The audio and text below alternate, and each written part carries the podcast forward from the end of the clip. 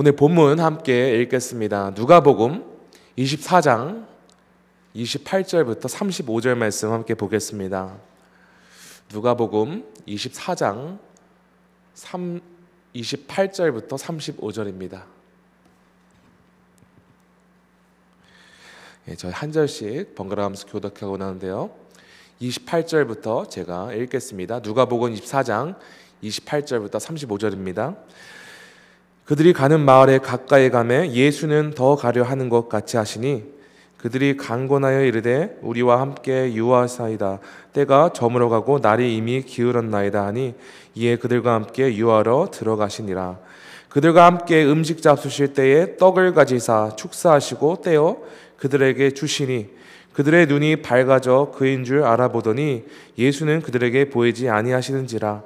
그들이 서로 말하되 길에서 우리에게 말씀하시고 우리에게 성경을 풀어 주실 때에 우리 속에 마음이 뜨겁지 아니하더냐 하고 곧 그때로 일어나 예루살렘에 돌아가 보니 열한 제자 및 그들과 함께 한 자들이 모여 있어 말하기를 주께서 과연 살아나시고 시몬에게 보이셨다 하는지라 두 사람도 길에서 된 일과 예수께서 떡을 떼심으로 자기들에게 알려지신 것을 말하더라. 아멘. 하나님의 말씀입니다. 어, 우리가 너무나도 잘 아는 찬송가, 나 같은 죄인 살리신이라는 찬송가가 있죠. 1절 가사에는 어, 다음과 같은 가사가 있습니다. 나 같은 죄인 살리신 주은혜 놀라워 잃었던 생명 찾았고 광명을 얻었네.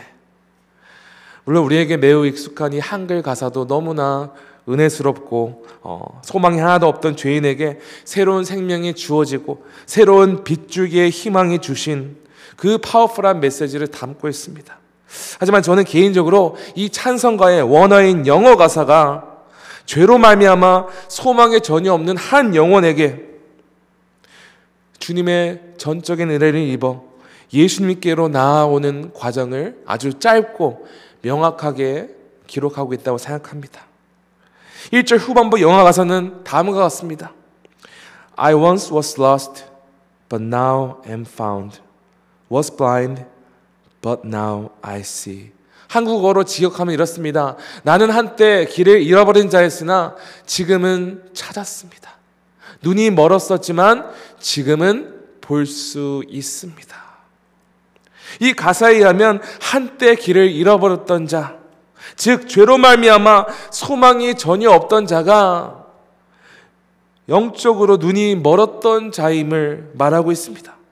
이 가사를 성경 중심적으로 풀어본다면 한때 하나님과 친밀한 교제를 누리던 인간은 죄로 말미암아 거룩하신 하나님으로부터 단절되었으며 하나님을 볼수 없는 존재, 즉 스스로 하나님을 알 수 없는 존재로 살아갔던 자였음을 말하고 있습니다.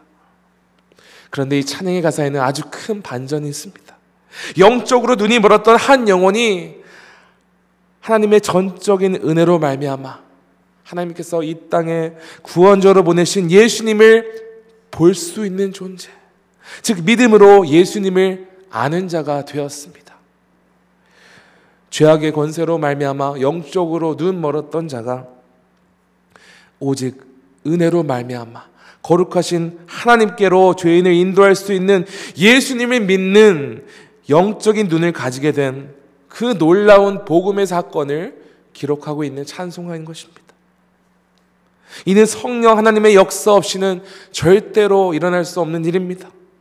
오직 성령 하나님의 역사로 말미암아 한 영혼이 구원자 예수님을 진정으로 보고 믿을 수 있는 역사가 있음을 믿으십니까? 오늘 본문인 누가복음 24장에서는 엠마오라 하는 마을로 향하는 두 제자에 대해 기록하고 있습니다. 이 두 제자가 언제부터 예수님을 따랐으며 얼마나 헌신적으로 예수님을 따르는지 자세히 기록하고 있지는 않습니다. 그러나 이들이 향하는 곳을 통해 한 가지 사실을 알 수 있습니다. 그들이 예수님께서 십자가를 지신 예루살렘을 떠나 다른 지역으로 향하고 있다는 사실은 그들의 마음도 주님으로부터 떠나고 있었다는 것입니다. 오랜 기간 동안 따르던 예수님께서 십자가에서 죽으시고 돌아가신 후 그들은 낙심과 좌절감과 슬픔 속에서 심하게 방황하고 있었던 것입니다. 그들은 희망보다는 절망이, 기쁨보다는 슬픔으로 가득한 가운데 불확실한 미래 속에서 엠마오를 향하여 걷고 있었던 것입니다. 그런데 놀라운 사실은 이들이 이와 같이 낭망하는 순간에서도 예수님은 그들과 함께 동행하고 계셨다는 사실입니다. 15절부터 17절입니다. 그들이 서로 이야기하며 문의할 때에 예수께서 가까이 이르러 그들과 동행하시나 그들의 눈이 가려, 가려져서 그인 줄 알아보지 못하거늘 예수께서 이르시되 너희가 길 가면서 서로 주고받고 하는 이야기가 무엇이냐 하시니 두 사람이 슬픈 빛을 띠고 머물러 서더라. 이 두 제자가 낙심하는 가운데 예루살렘에서 일어난 일을 이야기하는 도중에 예수님께서 그들에게 말을 걸고 그들과 동행하였으나 이 두 제자들은 예수님을 알아볼 수 없었습니다. 그런데 중요한 사실은 이 시점은 이미 막달라 마리아와 여자들이 무덤을 방문한 후였고 그래서 시체가 사라진 것을 발견하고 천사로부터 예수님께서 부활하셨다는 것을 알린 후였다는 사실입니다. 심지어 24절에서 이들이 말하기를 그들과 함께했던 다른 제자들도 무덤을 찾아간 증언을 들었다고 말합니다. 왜 이들은 여인들로부터 살아가신 예수님에 대해 들었으며 다른 제자들로부터 예수님이 살아났다는 증언을 들었음에도 불구하고 예수께서 눈앞에 서 있었음에도 불구하고 주님을 알아보지 못한 것입니까? 예수께서는 제자들에게 이와 같이 말씀하십니다. 25절입니다. 이르시되 미련하고 선지자들이 말한 모든 것을 마음에 더디 믿는 자들이요. 예수께서 이 두 제자들에게 미련하다고 책망하신 것은 제자들이 어리석고 멍청하다는 경멸의 의미로 말씀하신 것이 아닙니다. 이 단어는 헬라어로 깊이 생각하지 못하는, 즉, 생각과 이해가 부족하다는 것을 의미하는 단어입니다. 즉, 예수께서는 두 제자들이 이미 선지자들의 자신에 대하여 기록한 바를 머리로는 알고 있으나 그 진리를 마음으로 믿는 믿을 수 없는 제자들의 현실에 대해 말하고 있는 것입니다. 이 두 제자는 절대로 다른 사람들보다 머리가 나쁘거나 이해력이 부족한 것이 아니었습니다. 인간의 이해로는 메시아로 오신 예수께서 그토록 비참한 순환을 당하시고 고난 당하시며 죽으시고 부활하신 예수님을 죽으신 것은 도저히 납득하기 쉬운 사실이 아니었습니다. 한마디로 그들이 예수님을 알아보지 못한 것은 그들의 시력이 나빠서가 아니었습니다. 십자가에서 죽으시고 부활하신 예수님을 믿는 믿음이 없었기 때문에 눈앞에 계신 주님을 보고도 알지 못했던 것입니다. 성도 여러분, 믿음 생활은 예수님과 늘 동행하는 삶입니다. 누군가와 동행한다는 것은 같이 걷는다 라는 뜻을 가지고 있죠. 주님과 동행하는 삶이란 주님과 매일 친밀히 교제하며 함께 걸어가는 것을 의미합니다. 하나님과 동행한 자로서 알려진 에녹에 대해 창세기 저자는 이렇게 기록하고 있습니다. 창세기 5장 22절입니다. 무두셀라를 낳은 후 300년을 하나님과 동행하며 이 말씀을 두고 묵상하는 가운데 든 생각은 300년이라는 기간이 참 짧은 기간이 아닌데 에녹은 이 긴 세월간 참으로 많은 일을 겪었겠구나. 에녹보다 훨씬 짧은 생애를 살아가는 오늘 사람들에게도 여러 굴곡을 걸치며 살아가는데 그보다 세네 배의 기간을 살았던 에녹은 더 많은 일을 겪었을 것입니다. 분명한 사실은 에녹도 그 어느 인간보다 더 고단하고 힘든 인생을 똑같이 걸어간 사람이었다는 것이죠. 그런데 쉬운 성경으로 이 말씀을 읽어보면 에녹이 300년이라는 긴 세월을 장수하면서 하나님과 동행할 수 있었던 이유를 기록하고 있습니다.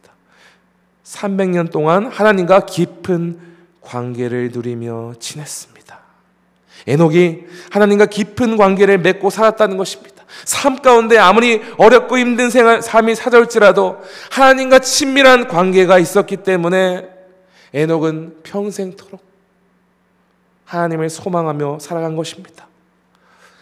그러므로 주님과 동행하는 삶이란 인생이 아무리 고단하고 힘들지라도 주님과 친밀히 교제하는 것을 힘쓰는 것입니다. 우리가 매일 함께 교제하시기 원하는 주님을 만나는 것보다 우리 삶이 풍성해지는 비결은 없습니다. 하지만 이 간단한 진리를 우리가 알면서도 예수님과 매일 친밀히 교제하는 것보다 삶 가운데 찾아오는 여러 문제와 절망적인 상황들, 위기, 이것만 묵시하고 지시, 즉시하기에 바쁩니다. 얼핏 보기에 겉으로 정말 믿음 생활 열심히 하는 사람들도 삶 가운데 문제가 터지면 주님과의 교제는 잠시 미뤄두고 눈앞에 보이는 문제 먼저 해결하고 믿음 생활을 하면 주님께서도 이해해 주시라 생각하는 사람들이 많습니다. 하지만 이것은 매우 큰 착각입니다. 우리의 마음 가운데서 주님이 떠나가신다면 우리는 영적으로 죽은 것이나 마찬가지이기 때문입니다.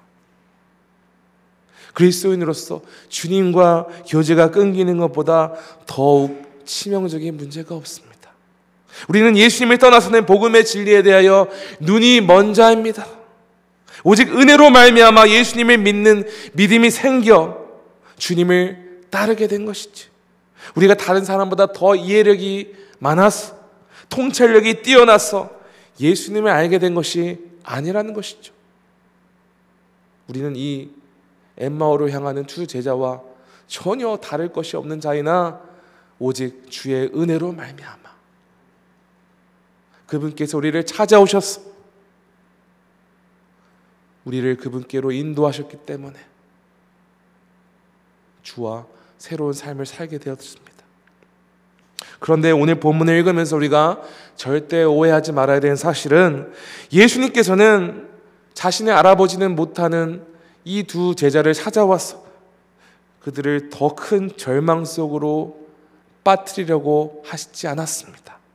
26절과 27절에 기록된 바와 같이 예수님은 두 제자들에게 선지자들이 예언한 말씀과 실제로 예수 그리스도를 통해 성취된 것들을 하나님의 관점에서 직접 얘기하시고 해석하시고 설명하셨습니다.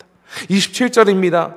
이에 모세와 모든 선지자의 글로 시작하여 모든 성경에 쓴 바 자기에 관한 것을 자세히 설명하시니라.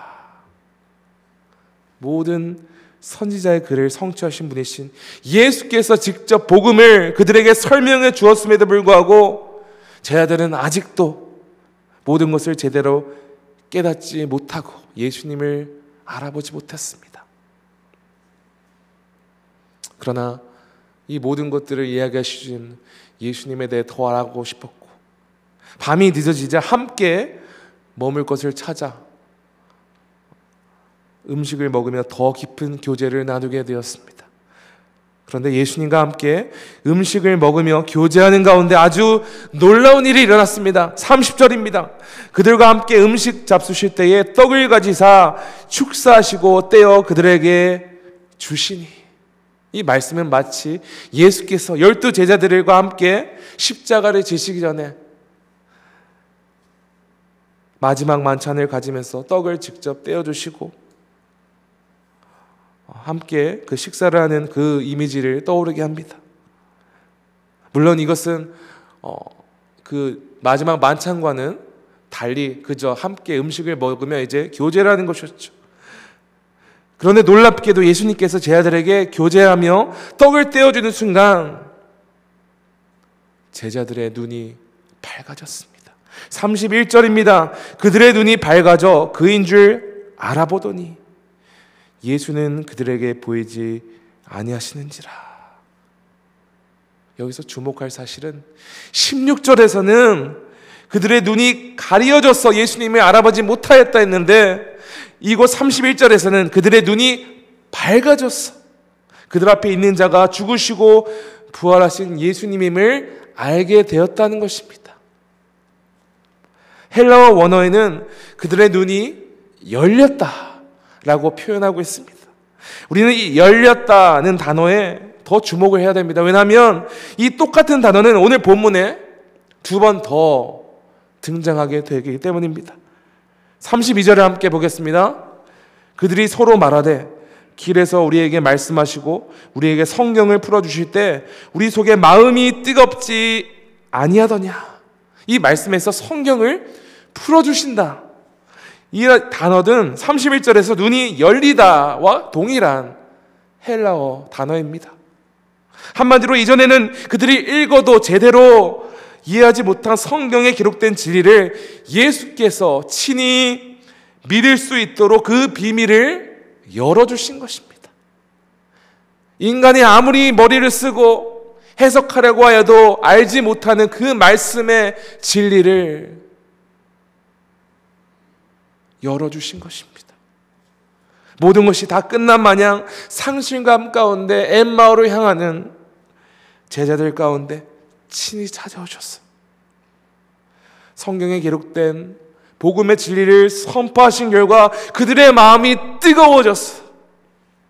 죽으시고 부활하신 예수님을 믿게 되었습니다. 그리고 이 본문을 계속 읽어보면은 이 제자들이 다른 제자들을 만나 그들이 만나고 경험한 예수님을 나누게 되죠. 말씀을 머리로만 이해할 뿐만 아니라 성령 하나님의 역사를 말미암아 마음으로 부활하신 예수님을 믿고 따르게 된 것입니다. 그런데 엠마오를 향하는 제자들을 찾아오신 예수님께서 열한 제자와 다른 제자들이 모여 있는 곳에 또다시 나타나셨습니다. 예수님은 직접 자신의 손과 발을 보여주시고 만져보라 하심으로써 자신이 진정 예수님임을 보이시고 정말로 기뻐하는 제자들과 함께 생선한 토막을 먹으며 그들과 교제하셨습니다. 그리고 엠마오를 향하는 제자들에게 한 것 같이 선지자의 글에 기록된 말씀이 자신을 통해 성취되었음을 설명해 주었습니다. 그 후에 어떤 일이 일어났습니까? 45절입니다. 이에 그들의 마음을 열어 성경을 깨닫게 하시고 31절과 32절에 사용된 똑같은 단어가 또 등장합니다. 예수께서 제자들의 마음을 열어 성경에 기록된 복음의 진리를 깨닫게 하셨습니다.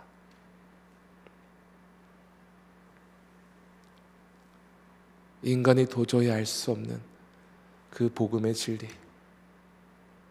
인간이 도저히 하나님께 다가갈 수 없었으나 오직 성령 하나님의 은혜로 말미암아 복음의 눈이 멀었던 그 눈이 열리게 된 것입니다.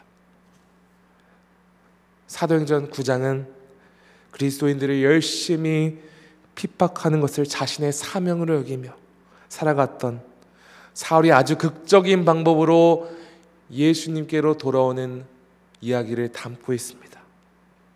사도행전 9장과 1절과 2절은 사울이 다마색 도상에서 예수님을 만나기 바로 전 모습에 대해 기록하고 있습니다. 제가 한번 읽어보겠습니다. 사울이 주의 제자들에게 대하여 여전히 위협과 살기가 등등하여 대제사장에게 가서 담에색 여러 회당에 가져갈 공문을 청하니 이는 만일 그 도를 따르는 사람을 만나면 남녀를 막론하고 결박하여 예루살렘으로 잡아오려 함이라. 사울은 예수님을 믿는 제자들에게 공포 그 자체였습니다. 예수님을 따르는 제자들을 잡아오기 위해 대제사장에게 공문을 받아 담에색으로 향하고 있었으며 그런 이가 갑자기 예수님을 믿게 될 것이라는 것을 그 누구도 상상하지 못했습니다. 그러나 그토록 박해하던 예수님께서 사울 앞에 나타나셨습니다. 그리고 세상의 관점에서 본다면 정말로 말도 안 되는 기적 같은 일이 일어났습니다. 아나니아라는 사람이 성령의 이끌로 예수님의 제자를 핍박한다는 사울을 찾아갔습니다. 사도행전 9장 17절부터 18절입니다. 아나니아가 떠나 그 집에 들어가서 그에게 안수하여 이르되 형제 사오라 주 곧 내가 오는 길에서 나타나셨던 예수께서 나를 보내어 너를 다시 보게 하시고 성령으로 충만하게 하신다 하니 즉시 사울의 눈에서 비늘 같은 것이 벗어져 다시 보게 된지라. 여기서 사울은 단시 일시적으로 안 보였다가 보게 되었다. 이것을 말하는 것이 아닙니다. 성령 하나님의 역사로 말미암아 예수님을 믿지 못하는 그의 영적인 눈이 뜨여졌어. 예수님을 구주로 영접하고 이제는 주님을 위해서 주님의 복음을 위해서 살아가는 새로운 사람이 되었다는 것입니다. 성령의 역사가 일어나면 사흘같이 그리스도인을 핍박하던 자도 영혼의 마음에 눈이 띄어져서 주님께로 나올 수 있습니다. 설교 서론에서 나 같은 죄인 찬송가의 가사를 통해서 죄악의 권세로 말미암아 영적으로 눈이 멀었던 한 영혼이 성령의 역사로 예수님을 믿는 영적인 눈을 가지게 된 그 엄청난 사건을 소개했습니다.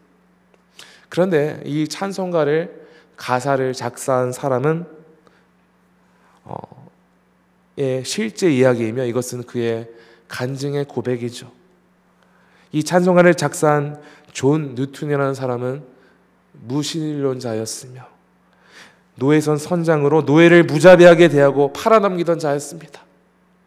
그런데 그런 그가 어느 날 노예를 싣고 바다에서 항해하던 중에 주님을 만나게 됩니다.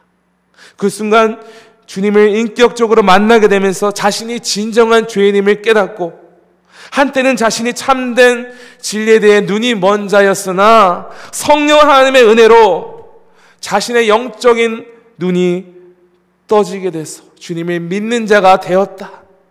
이것을 고백한 것이 바로 이 놀라운 찬송가의 고백입니다. 성도 여러분, 이와 같이 예수님을 믿는 믿음은 머리로 이해하고 믿는 것이 아니라 오직 성령 하나님의 역사로 믿게 된 것입니다. 오직 성령님께서 우리 가운데 역사하실 때 예수님께서 우리를 대신하여 죽으시고 부활하신 것을 믿게 되면 이것이 바로 참된 부활의 믿음입니다. 그런데 부활의 믿음을 가지게 된 자들은 단지 장차 이 땅에 오실 예수님을 소망할 뿐만 아니라 오늘 이 순간 살아가는 동안에도 부활하신 예수께서 우리와 함께 동행하시며 우리 가운데 역사하고 계심을 믿음으로 살아가는 자들입니다. 우리는 더 이상 엠마오를 향하던 제자들과 같이 낙심과 좌절과 실망감으로 가득하여 불안해하고 두려워할 필요가 없는 존재입니다. 왜 그렇습니까? 우리를 살리시기 위해 십자가에 죽으시고 부활하신 예수님께서 지금 이 순간 우리와 함께 하시며 모든 상황 속에서 우리를 선한 길로 인도하실 줄을 우리가 믿기 때문입니다. 아무리 인간적인 이해와 경험으로 볼 때 말이 안 되고 한숨밖에 안 나오고 낭망할 수밖에 없는 상황에서도 부활하신 예수께서 우리와 함께 동행하시며 우리를 마지막 그 승리의 날까지 인도하실 것을 믿는다면 우리 삶 가운데 오직 감사와 찬양으로 가득 차리라 믿으시기 바랍니다. 오늘 성도 여러분 가운데 이런 부활의 믿음이 있습니까? 죄악의 권세를 이기시고 죽음에서 부활하신 우리의 왕 예수께서 영원토록 우리와 함께 하심을 믿으십니까? 이 진리를 굳건히 믿음으로 오늘도 우리를 굳건히 붙드시는 예수님 안에서 승리하시는 여러분 되시기를 간절히 소망합니다. 성령 하나님의 역사로 말미암아 우리는 보지 못하는 자에서 보는 자가 되었습니다. 그리고 오늘도 그 능력으로 말미암아 어떤 상황 속에서도